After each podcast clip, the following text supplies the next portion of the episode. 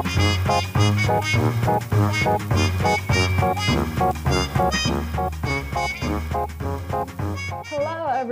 Welcome to LLB Radio, I Rest My Case podcast, a podcast that will simplify complicated and interesting legal issues for all. Today, you're with me again. Hi, your host for this podcast. And you may be wondering why I'm not speaking Thai. That is because today's episode is indeed a very, very special one. The first special thing is that it will be conducted in English, as you all can hear. Secondly, we have another very amazing host. And thirdly, we also have a very, very, very special guest. So today, I mean, right now, let me introduce you to our another host of today. Welcome, Mix. Hi guys, my name is Mix. I'm the second year student, and I'll be your co and I'll be your host for this today's episode of I Rest My Case podcast. Well, to say amazing would be a little bit of an overstretch, but I'll I'm okay with that. yes, you are. No exaggeration at all. Okay, Mix. Well, so thank you very much for coming. I'm very happy that you're here. How how's life lately? Well, thanks for asking, Pi, because it is amazing. It is so nice to see everybody back at the university again after like what a whole year. Yes, it, it's been a long time, a very long time. Yeah. But now we can come back to see your, your friends, see each other, see real people. What an amazing way to start the semester, right? Yes. But do you know what is more better way to start a semester? What? There are better ways to start a semester? Yes, there is a better way to start a semester by by listening to our new episode of I Rest My Case podcast. Oh, I see. So now I think we have to get this started so everyone can start their semester so awesomely. So, yeah, because today we have a very, very interesting to, thing to discuss, right? What are we going to talk about today? Well, we are going to discuss something that may not be the most upbringing or joyful topic, but interesting nonetheless. It is about a hundred year old man being accused of a Nazi and is currently being prosecuted at Germany. So a hundred year old man is being prosecuted? Yes, a century old, actually. A century old man? Wow, what crime would a century old man do? Well, he was accused of being a part of a Nazi elite guard, something that you would pop out of a Hollywood movie or something like this. Wait, so Nazi elite guard, it, it happened like so many years ago. It was during the World War II, right? Yes, he was probably back in his 20 or 30s by then, if he's 100 years old. So you're saying that a man, a 100 year old man, is being prosecuted for a crime he did when he was 20, 30 years old? Yes, exactly. Okay, now this is very weird. So let me explain our audience the details of this case. This is about bringing an old Nazi guard to the trial in Germany. Well, you may seem surprised about this, but actually, this case, cases like this, is not new. But this current case we're talking about is the case of Mr. Joseph S. Mr. Joseph S. Yes, when I read this case, I was wondering, like, is S his actually la- is S his actual last name? Well, it isn't. His last name is definitely not S, but he is referred to as Joseph S due to the right to privacy in Germany. That is the reason why his name is not fully revealed to the public. However, though we do not know his full name, we do know that he was a Nazi Schutzstaffel guard at the Sachsenhausen concentration camp during 1942 to 1945. Um, like about the end of World War II. And we also know that he was tried at Neuruppin court. And Mix, do you know what are his accusations? Yes, I do. Like here you are. This is these are his accusations. He was involved in here here this out three thousand five hundred and eighteen murders of the prisoners at the prisoner of war camp, being accused of knowingly and willingly assisted the murders with charges like accessory to murder of executing Soviet prisoners of war by a firing squad, and accessory to murder using the Zyklon B if you don't know what a Zyklon B is, it's, it is a cyanide-based pesticide, which is already deadly, but it is being used as a poisonous gas by the Nazis to execute prisoners using their infamous gas chambers. The gas chambers is what the Nazi used to kill Jewish prisoners who are not selected in their work group or is unable to work no longer. Whoa, so this man killed like 3,000 people. That is a lot. Yes, that is more than I'll ever meet. yeah, so this makes me confused even more. Like, he did such a big crime in a very gruesome way, but why was not, he not prosecuted back then, but was just brought up to court now, right? Yes, and what of the statute of limitation? Like, shouldn't this crime be already expired to prosecute it? Yes, I think this will be answered in our episode today. Yes, but with, with only the two of us, this would get nowhere. Yes, we are very lucky today. And because our special guest is our assistant professor, Dr. Lasse Schuldt. He was born and raised in Germany and received legal education from Humboldt University, Berlin. And before becoming an assistant professor at Thammasat University, he worked as criminal defense lawyer. So everyone, please welcome Ajahn Lasse. Hello, everyone. Thanks for the invitation. Welcome, welcome, Ajahn Lasse. It is so nice to have to having you here because without you, we would not be understand any of these topics. Well, it, but you need to know something. You are and actually our first guest in I Rest My Case podcast. How do you feel? Oh, I'm I'm very honored. I'm very honored. Thanks a lot for no, the no, invitation. No, you should be honored. Well, I hope I can live up to your expectations. Well, Dr. Lasse, uh, Ajahn Lasse, how is life? Well, life uh, is is getting better again. I think, right? We are we are seeing the end of the of the COVID nineteen pandemic, perhaps this year. Let's be optimistic. So we are now coming slowly back to class. I, I could hear that you are also celebrating that a little, that you are able to do the hybrid classes now. So, well, I think uh, this year might be a year where we can be a bit more optimistic than in the last. Yes, let's hope everybody is back here soon, students and ajahns alike. Well, let's talk about a background at Paya said. So you studied and worked in Germany for almost your entire life until you moved to Thailand, right? That's correct. Yeah, I received my legal education in Germany, and then uh, I uh, practiced as a lawyer also in Germany. That's correct. Yeah. Well, that is great because the in his World War II is a huge impact to history, and we Thais doesn't have enough education into World War II. Uh, how was it different in Germany, actually?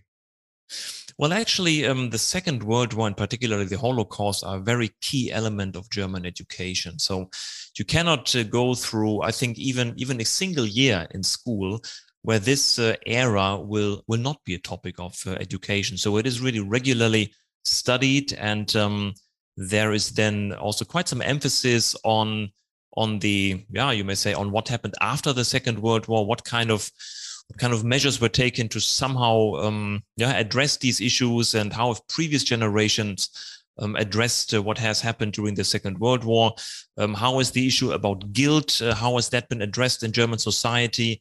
So it is not only the events of the Second World War and the Holocaust itself that we study at school, but we also look at um, what have generations before us, but after the Second World War, what uh, have they done to somehow come to terms with that history? Wow, look like we couldn't pick any better person here, right, Bai? yes, and I think like every German like has also a profound knowledge about World War II and Nazi, right? Because well, I think it depends. Yeah, I think it depends. Uh, there are obviously some that uh, also are privately interested in the topic because of their family background, so they may really then go into into much depth and look at what have my family members, um, what which role did they play, um, obviously, also the Jewish families in Germany, uh, they have a, a, particularly high interest because many of them, or maybe even all of the uh, Jewish families in Germany, have some uh, victims in their families. So it depends always on your private background as well. But generally, I would say, at least via the school education, everyone has a basic knowledge that is, I think, quite uh, sufficient. Yeah. Yeah, I see. Because us Thais like have almost no knowledge about this, right? Yeah, it's like the complete opposite of German here. Of German there. yeah.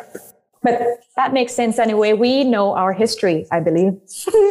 okay, so yeah, without further ado, I think we should come back to our case here. So the case of Mr. Joseph S. Um, Ajahn Lasse, as mentioned before, Joseph S committed the crime like 77 years ago, right? But he was just brought up to court now. So I want to know like what are your thoughts on this? Like, why was Joseph never accused or being charged immediately after he committed the crime?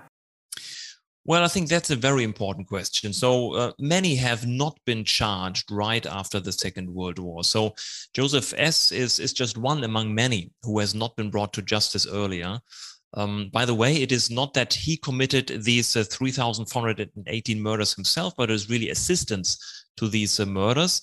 But this kind of case that there were guards or watchmen from concentration camps um, that have not been brought to justice for any um, any particular actions they uh, conducted during the Second World War. That um, that has unfortunately been quite a pattern after the Second World War. Now you may ask why? Um, why have so many gone free? So, I mean, first of all, if we take a look at the the immediate aftermath after the Second World War, then you might see Germany was occupied by four powers, which were the United States, the United Kingdom, France, and the Soviet Union. Now, the Soviet Union actually conducted uh, quite a number of uh, trials. So, about 50,000 people have been found guilty by trials um, conducted in the Soviet uh, Union uh, occupation zone. In the Western zones, yeah, the French, UK, uh, and American zones, the numbers have been significantly lower. And now you might ask, why was that the case in that very initial time? Well, actually, um, you might see that the prosecution of perpetrators has been influenced also by political considerations. So there have then been, right after the Second World War, there has been the famous Nuremberg trial, and there have been other follow up trials conducted by the American, French, and also British occupation zones. But um, after a while, this slowed down quite significantly and then maybe some low level perpetrators were still held liable but the high i mean other high level perpetrators have actually then largely set free been set free so why was that the case well you need to see the political circumstances at the time which were basically the dawn of the cold war so the United States wanted Western Germany as an ally. And that was the reason why they didn't want to be too tough on Germany anymore. And they also were aware that if we want to build a strong German state, well, we need civil servants and we cannot put everyone into prison who was formerly working for the Nazis. So we just need these people also. So there were very pragmatic considerations and also political considerations that um, after a certain while, the trials just were somehow slowing down very significantly. And that was the reason ma- mainly why then for many decades also, not much happened. Oh, yes, this this is actually very surprising. I thought it was like domestic matter in Germany, but it's actually like political matter that involves other countries, right? Well, at least for the first four years of occupation, that was the case. Afterwards, after then um, the Western and the Eastern German states were founded in 1949, well, after that time, their own um, decision uh, to perhaps not go too deep into these issues led then basically to the continuation of the lacking of the prosecution. Yeah. So then in the 1950s, a few trials were then done in Germany, in Western Germany, but these were very few. So only a few hundred people were then um, were then prosecuted.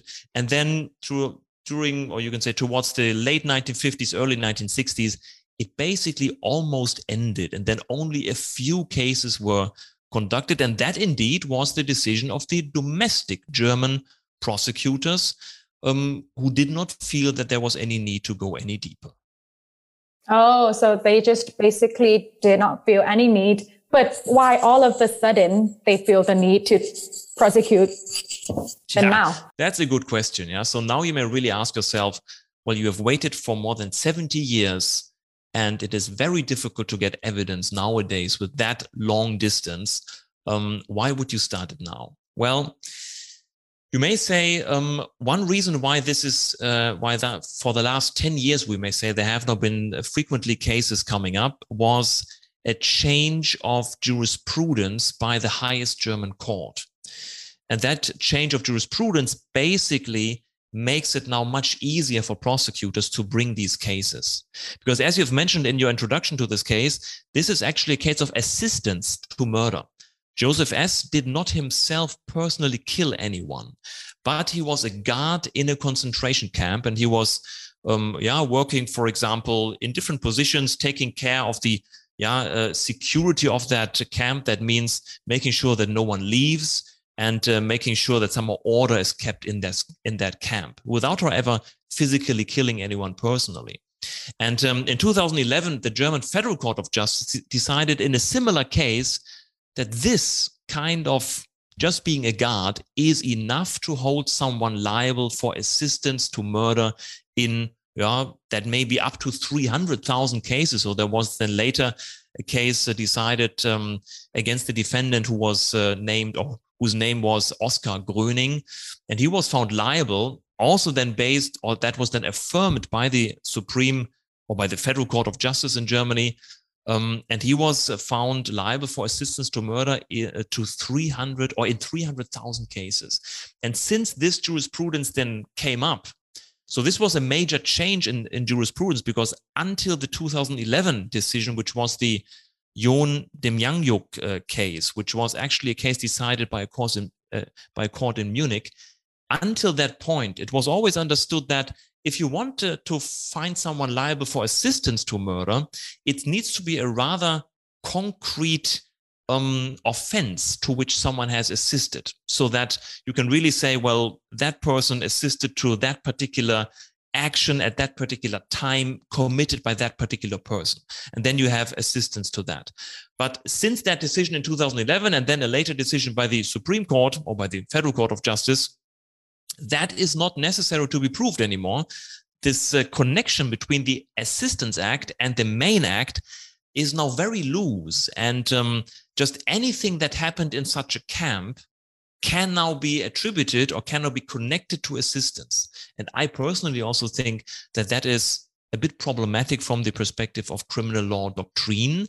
But nonetheless, that has now been the jurisprudence. And since then, the prosecutors uh, thought, well, now it is much easier to bring these cases. And that is the reason why for the last 10 years, we see still frequently cases, although we also need to say the cases will in the end, yeah, come to an end because the perpetrators will die. Yeah, as I mean, as you mentioned, in this case, by the way, Joseph S is now already 101 years old. Um, so, and as we know, I mean, uh, these uh, perpetrators or these alleged perpetrators, but many of them, I think uh, there is good evidence that they have worked in these camps. Um, they will at some point just die, yeah, and then there will be no cases anymore. Oh yeah, now this is this is much clearer. I understand. So because it is easier to sue, it is easier to convict him. That is why he was prosecuted just now. Okay, but yeah, from my knowledge, like in Thai law, I don't think this is possible, right? Because we have this thing called statute of limitation that when a crime was committed, like for a certain period of time, like you cannot sue that the criminal anymore. But this is possible. The case of Joseph S. and others is possible in German because German law does not have this statute of limitation for crime of murder and assisted murder, right? So I was wondering, like, why didn't German lawyer or I mean German law drafters uh, include this statute of limitation in the law? Well, that leads us to a very, very interesting issue. So, indeed, as you say, currently the German Criminal Code does not have a statute of limitations for murder. But in the past, there was a statute of limitations. So, in the old criminal code, so you need to understand Germany uses a criminal code of 1871. It's still the same criminal code with many changes along the way, but it is in its essence still that criminal code. In the initial version of that criminal code, the statute of limitation for murder was 20 years. And um, after the Second World War, the the German authorities decided, or you can say, first of all, um, the occupant uh, countries decided that um, the time of the Second World War itself would not count into the limitation. So at that time, still 20 years, yeah. And then it was decided that basically um, the uh, statute of limitation is suspended until even the end of 1949, so that all actions committed during the Second World War, I mean, all acts of murder, could be prosecuted until 1969, until the end of 1969. So 20 years counted from 1949, because, I mean, that was then the starting point of the limitation. But then something happened, and I mean, that connects a bit to what we discussed earlier that why were there so few prosecutions? Um, there was a change of the law in the in the mid 1960s and that is now a very tricky, um, a very tricky legal issue. But if you have uh, one minute, I can explain it to you. Um, yes, yes, please. All right. Yeah. So um, in this case, a law was changed that um, made or that changed several parts of the criminal code and also introduced, for example, administrative offenses. But the main point of that law, in hindsight, which no one detected at the time when the law was made, was that um, it lowered the punishment for cases of assistance in which an assistant does not share the motives of the main perpetrator. Okay, now that sounds very technical. Now let's assume a per perpetrator commits murder out of very, very, uh, you can say low motives. For example, um, because he is uh, has greed and wants to get the money of the victim. That can be a low reason, for example. I mean, a low motive. And um, now the law was changed, and uh, the law then said, starting from yeah, um, I think in the year 1965 when that was changed, the law said an assistant who does not share these low motives, the punishment or the sentence of that assistant needs to be lowered because yeah the argument was well if the assistant didn't really have this kind of bad intention well then the punishment for that assistant should not be as harsh as for the perpetrator.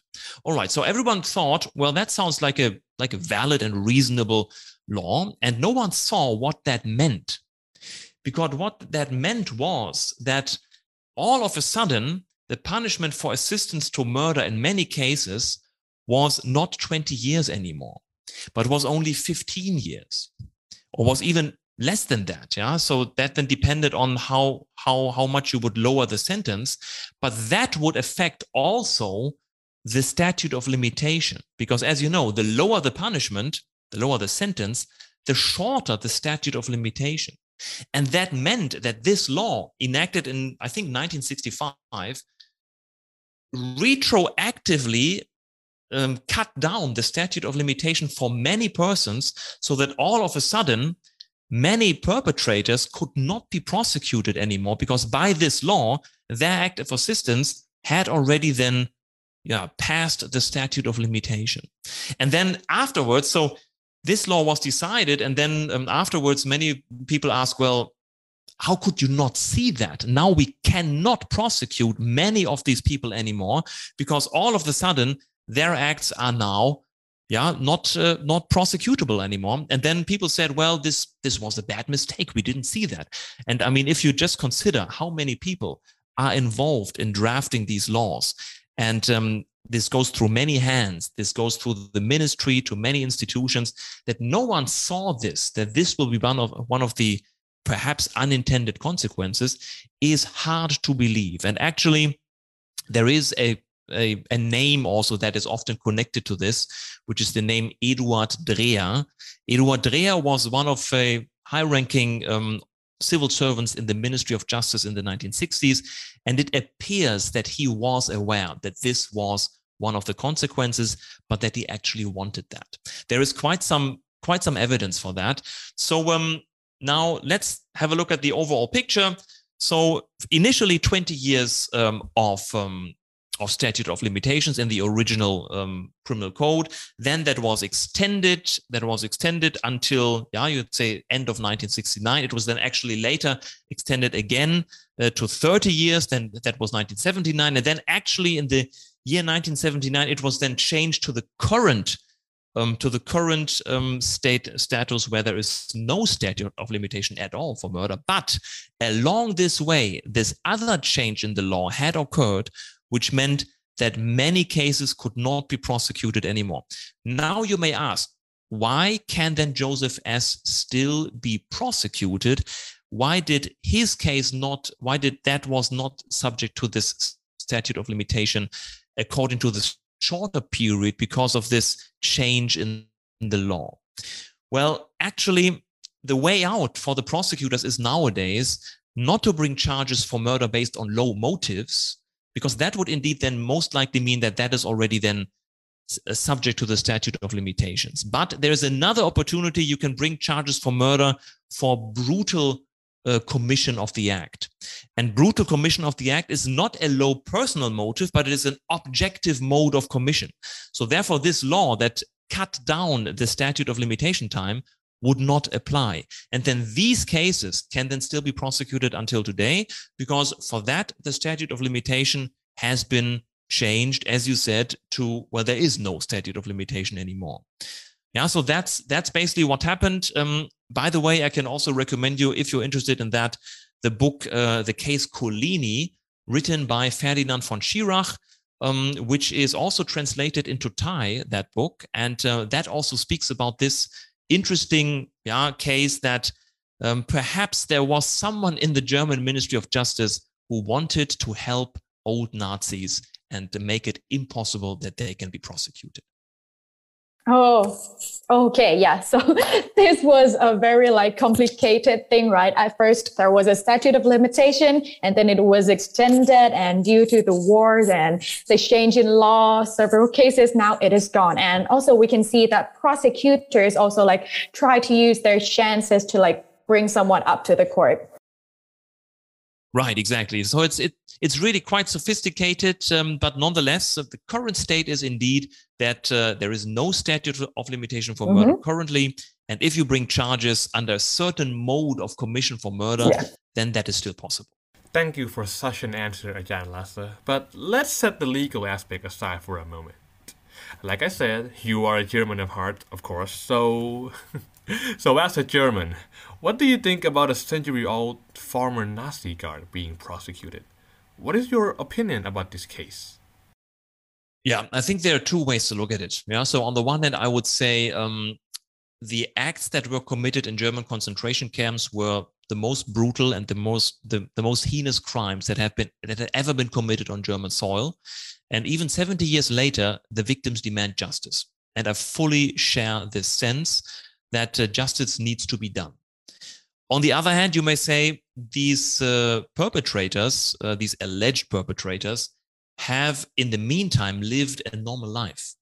They have set up a family, they have children, grandchildren, and um, they basically have left this period of their life behind. They were in their early 20s mostly at the time when these acts were committed. And you may really think, um, do we need to punish these persons now? Now that, uh, yeah, they have basically they have taken a different course in life. And um, you may ask yourself, um, should these issues really be brought up now? Now, I would say the issues um, can be brought up um, because of the severe nature of these crimes. Um, at the same time, however, from the perspective also from my personal perspective of a criminal defense lawyer, I would say um, it makes it quite difficult um, to defend uh, these cases. On the other hand, you may also say it makes it equally difficult for the prosecutor to bring a valid case, because in several uh, cases, so this is not the only case that is currently still in German courts, um, and there have been decisions also by courts uh, that said, sorry, not enough evidence. We cannot hold the person liable. So we may even say the problem of evidence is something that both the prosecutor and the defense face. Well, Ajahn Lasse, I would feel like the majority would agree with you. A great example would be this 100 year old survivor of the Sachsenhausen camp, which, as Spike said, a place where Joseph worked as a Nazi guard. The such person who wished to bring justice for his friends and family. But it seems like not everybody share the same idea, Kapitan Lasse. There are certain groups of people, like former concentration guard, and the, and the majority of right-wing populist party, who said that the Holocaust is a subject that should be forgotten, and that it is time to move on. How would you respond to such claim, Ajahn Lasse? Well, I would strongly disagree. I think, um, as I mentioned, uh, this the the dimension of the of the acts that occurred during the Second World War in the holo in the concentration camps. So that about uh, six million Jewish people have been killed in gas chambers and other ways of extermination. That is just a level of um, wrongfulness that uh, and a level of brutality and cruelty that I think um, deserves until nowadays not only to, to be remembered, but where possible also to be addressed by the criminal justice system. So we may say other crimes that are, you can say, general crimes under the criminal code, they should at some point be, you can say, people should move on, and uh, yeah, peace in society can also be restored by uh, just after a while saying, well, now everyone needs to move on. If we didn't bring that case within a certain period, then it's just too late. But I think for this kind of criminal actions, it is just a different dimension. And uh, therefore, anyone who says it's time to move on, it's time to somehow leave this behind of us, um, you may need to understand that this is one of the defining moments of, uh, of the German history in the 20th century. And it is also one that actually led Germany to become what it is today. Uh, to understand that violations of human rights are a serious matter and need to be addressed. And I think Germany has played, at least in for the most part of the last uh, 70 years, an active role in promoting human rights. And I think that uh, would not would not have been possible without the lessons uh, that Germany learned out of the Second World War. So therefore, my answer would be no. It's not the time to move on yet. It is still the time to um, keep the memory of this alive. Okay. Yes. So since like as you mentioned we still have to prosecute them because we failed to do it at the first time. So i want to ask you like as a criminal defense lawyer like since this is not the first case in germany as you mentioned there was the case of Oskar Gröning, who was like already dead before he was being tried. So since the law cannot prosecute a person who did wrongs while he was alive, do you think that maybe to a certain point, the justice system has failed to bring justice? Well, Oskar Gröning actually um, did not pass away before he was uh, found guilty. Yeah? So he was actually one of those cases where he was then he, he passed away shortly after, but um, he was actually found guilty, and that was also also confirmed by the Federal Court of Justice. Um, but to answer your question, I very much think so that this is a failure of the German justice system.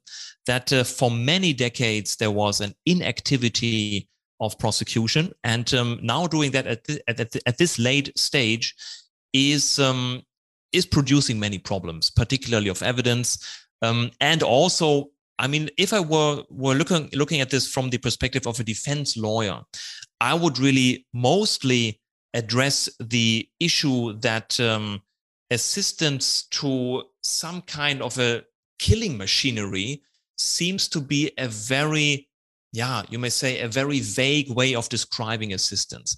From a criminal doctrine or criminal law doctrine perspective, I would say assistance to a commission of a crime always needs to be the assistance to a rather concrete action.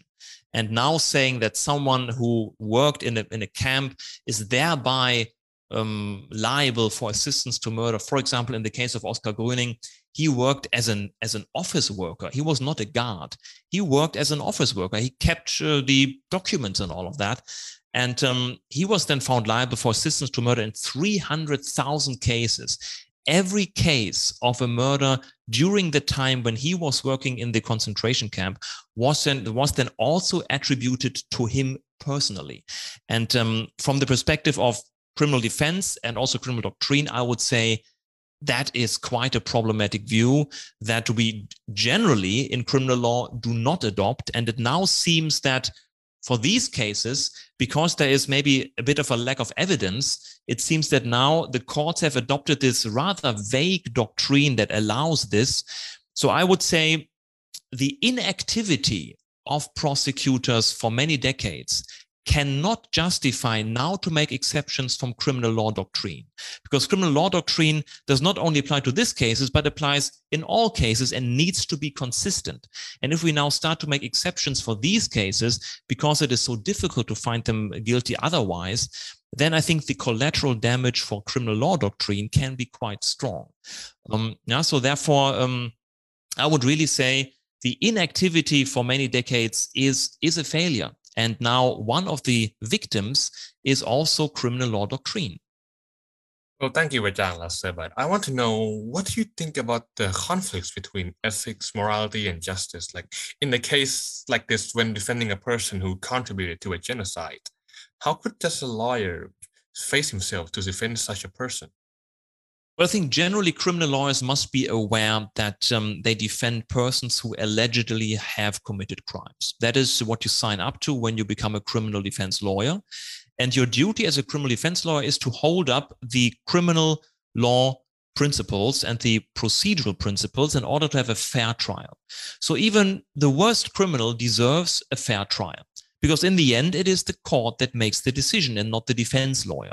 So defending very brutal and heinous uh, criminals is also part of what criminal defense lawyers do because also for them a fair trial needs to be held. So therefore i would say from an ethical or moral point of view i do not see a problem from the perspective of criminal defense. Yeah, also they deserve a full criminal defense. Well that was interesting in terms of criminal defense right? Mr Lasse i would like to put you in a situation you have mentioned that there are low evidence for the prosecutor to prove to convict it and ask uh, Mr. Joseph as of being guilty, but it's also difficult because of low evidence to defend him as well, right? How would you, as a criminal defense lawyer, pro- defend or prosecute this man with such a low burden, with such a burden of proof and with low evidence due to the passage of time? Well, if I were a prosecutor, I would very much rely on the Federal Court of Justice jurisprudence and say the fact that we have documents that prove that Joseph S. was a guard in this uh, concentration camp at the time when certain actions were committed, that is enough as a proof based on the existent jurisprudence. And I think that is what the pros- prosecution currently does. I think the only evidence that they really have is are these documents that show that Joseph S. was working as a guard at that time in the concentration camp. So as a prosecutor, it's it's even rather straightforward now because of this very beneficial jurisprudence that exists. As a defense lawyer, obviously, I would argue, well, the documents do not show much. The documents only show that he was there, but the documents do not show what he did. Yeah, so I would very much then emphasize the fact that um, we need to have further proof of the actual um, duties that Mr. Joseph S. had. What was he? I mean, what was, uh, where was he working in the camp? Um, what were the exact um, yeah, duties that he had? So I think that is basically how the two sides would look at this case. And from the perspective of the defense, I would certainly also argue with the old age of the defendant and say that um, I mean, or raise the question whether it really makes sense to bring someone um, into prison who is now already 101 years old. Now, obviously, that would be the perspective of a defense lawyer. My personal perspective, I've said earlier already that I think, yes, um, even at uh, after 70 years, it may be justified because of the, the the level of the crimes that were committed. But as a defense lawyer, I would certainly also argue with the age of the defendant. Wow. Okay. So the smoking gun that can be used to prosecute it, Mr. Joseph, can also be used as a defense against him. That is interesting. Well, yes, but I think in this case the defense will have difficulty. So, um, as we have seen in other cases like this, um, it is most likely that Joseph S. will be found guilty, because, as I said, of the very um, beneficial jurisprudence by the by the highest courts in Germany. Well, okay, Mr. Lasse, you have mentioned during the when Pi asked about the pragmatic and and politically about the allies when they were prosecuting Nazis, right? How would the dif- how different is it for a criminal lawyer to defend the, a Nazi who was prosecuted by the allies? Which like how would it be different from uh, defending a Nazi who was being prosecuted by Germany instead? Well, I think generally the criminal trials that occurred during the occupation of Germany that were then conducted by the occupying powers were living up to the procedural standards that you would also apply then in Germany. So therefore, I would say regarding um, these kind of trials, they were rather similar. Obviously, um, one was then conducted by the by the winners, so to speak, yeah, by the winning powers that were then also criticized as victors' justice, where then only um, only Germans obviously were held liable, but uh, none of the representatives of the French, English, or American troops were held liable for crimes that they have committed. So that could be something as a criminal defense lawyer that you could raise at uh, at such a case. It would not be very successful. You know, to say, well, you do you you also committed crimes. Um, it would not mean that the crimes that your defendant or your client has committed uh, did not happen. I mean, they these these crimes happened as well. But um, that could be one difference, obviously. And uh, we could see, for example, that in the Nuremberg uh, main trial in the International Military Tribunal, the defense lawyers also tried to raise that and said, um, um, you are holding our clients accountable while representatives of your military have never been held accountable for any actions that they have committed, and that is injustice. So that could be what a what a criminal defense lawyer could raise. However, that is usually not that successful because, as I mentioned, that does not mean that the crimes that your client has committed um, did not happen. Well, Mr. Lasse, you have mentioned in German law class, I was I was there for a while, in German law class, that the defense lawyer during the Nuremberg trials opted the defense of the fact that at the time of the commission, it was not a crime under the law of the Third Reich. How would this differ to Joseph S's case? Right. Okay. So that is now a very interesting issue. Now, in the Nuremberg trial, um, the defense lawyers also said that. Yeah. So they said uh, there were laws in place at the time in Germany that actually legalized these actions. So the running of concentration camps, for example, was basically part of what uh, the German legal system at the time during the uh, Nazi regime allowed. Now, in the Nuremberg trial, that could be disregarded rather easily because that was an international trial under international law. And that meant that any domestic legalization would not have any effect on the international legal framework. Here, however, with Joseph S., uh, we are in a different situation where the law that is applied is German criminal law. And as I mentioned, the criminal code that is in force now is the same that was in force during the Second World War, because it is the Criminal Code of 1871.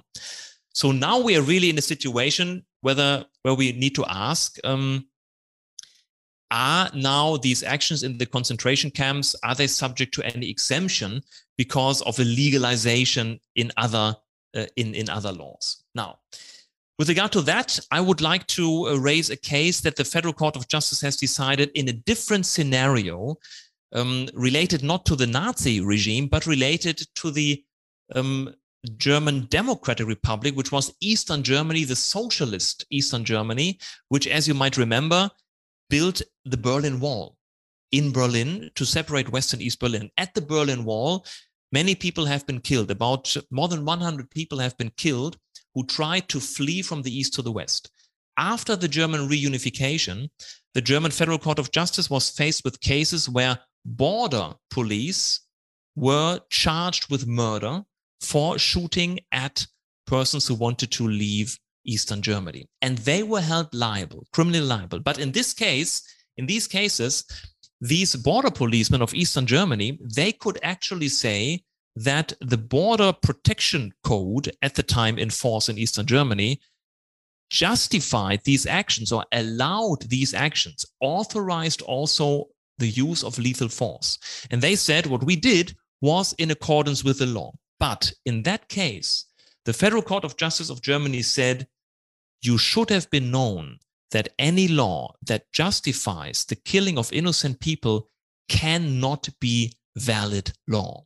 So the court really disregarded this fact and said um, these uh, border protection codes that existed at the time, you should have known that they could not be a legal basis to justify these actions. And I think that is basically the reasoning that is then applied also to, to other cases, also to the Joseph S case, where the court will most likely respond to this claim saying, well, you should have known that any legal basis that, that tries to legalize the killing of innocent people in a concentration camp, any such law could not be valid because it is a violation of the most basic principles of justice, and you should have been aware of that.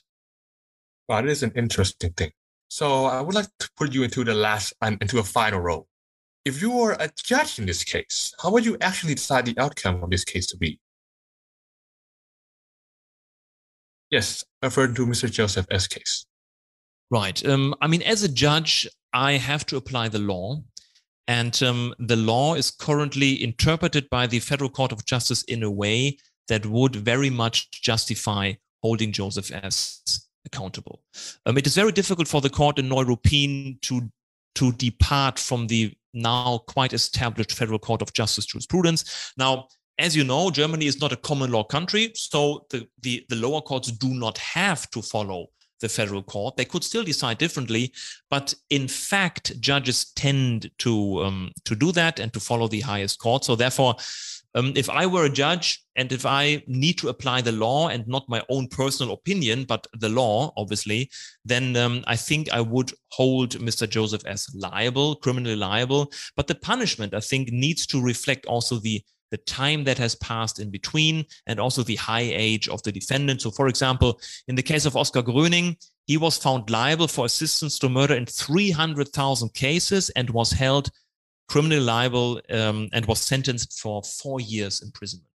I think in this case, with uh, th- uh, assistance to murder in about 3,500 cases, we might expect a punishment of uh, about maybe two years uh, imprisonment. Wow. Okay. That was great. Thank you. Okay, so yes, that was a very, very interesting and eye-opening discussion. We get to see how like the law and judicial system evolves. Like, you know, it can be heavily influenced by both politics, significant events such as the World War II, and also by jurisprudence um, I also very find it like very fascinating, and I believe others feel too to to get to know how law practitioners form their arguments or like take advantages of the law to prosecute or even defend someone. So we would like to thank you so much, Ajahn Lasse, for your insights, knowledge, and also your time. Thank you very much for inviting me. It was really my pleasure to share some of the interesting issues about this case. Well, Ajahn Lasse, would you like to leave any closing thoughts for our viewer? Well, my closing thought would first of all be to always stay interested in um, this podcast and uh, to continue following that. And uh, in that spirit, I would say, "Fuck ditam, I rest my case podcast. Do I oh, Thank you. thank you for promoting our show. Thank you, Ajahn Lasse, again for his time and knowledge. Yes, and I also want to thank you, every audience, every one of you, for listening to this episode up to this point. We hope you find this enlightening and insightful. Now, the time for this episode is over. So please don't forget to follow us, LLB Radio, on Instagram and Facebook. And for more episodes, please keep an eye out for us on Spotify and YouTube. Well, this has been I Rest My Case. Please stay tuned for more episodes. We'll see you soon. Thank you. Bye bye.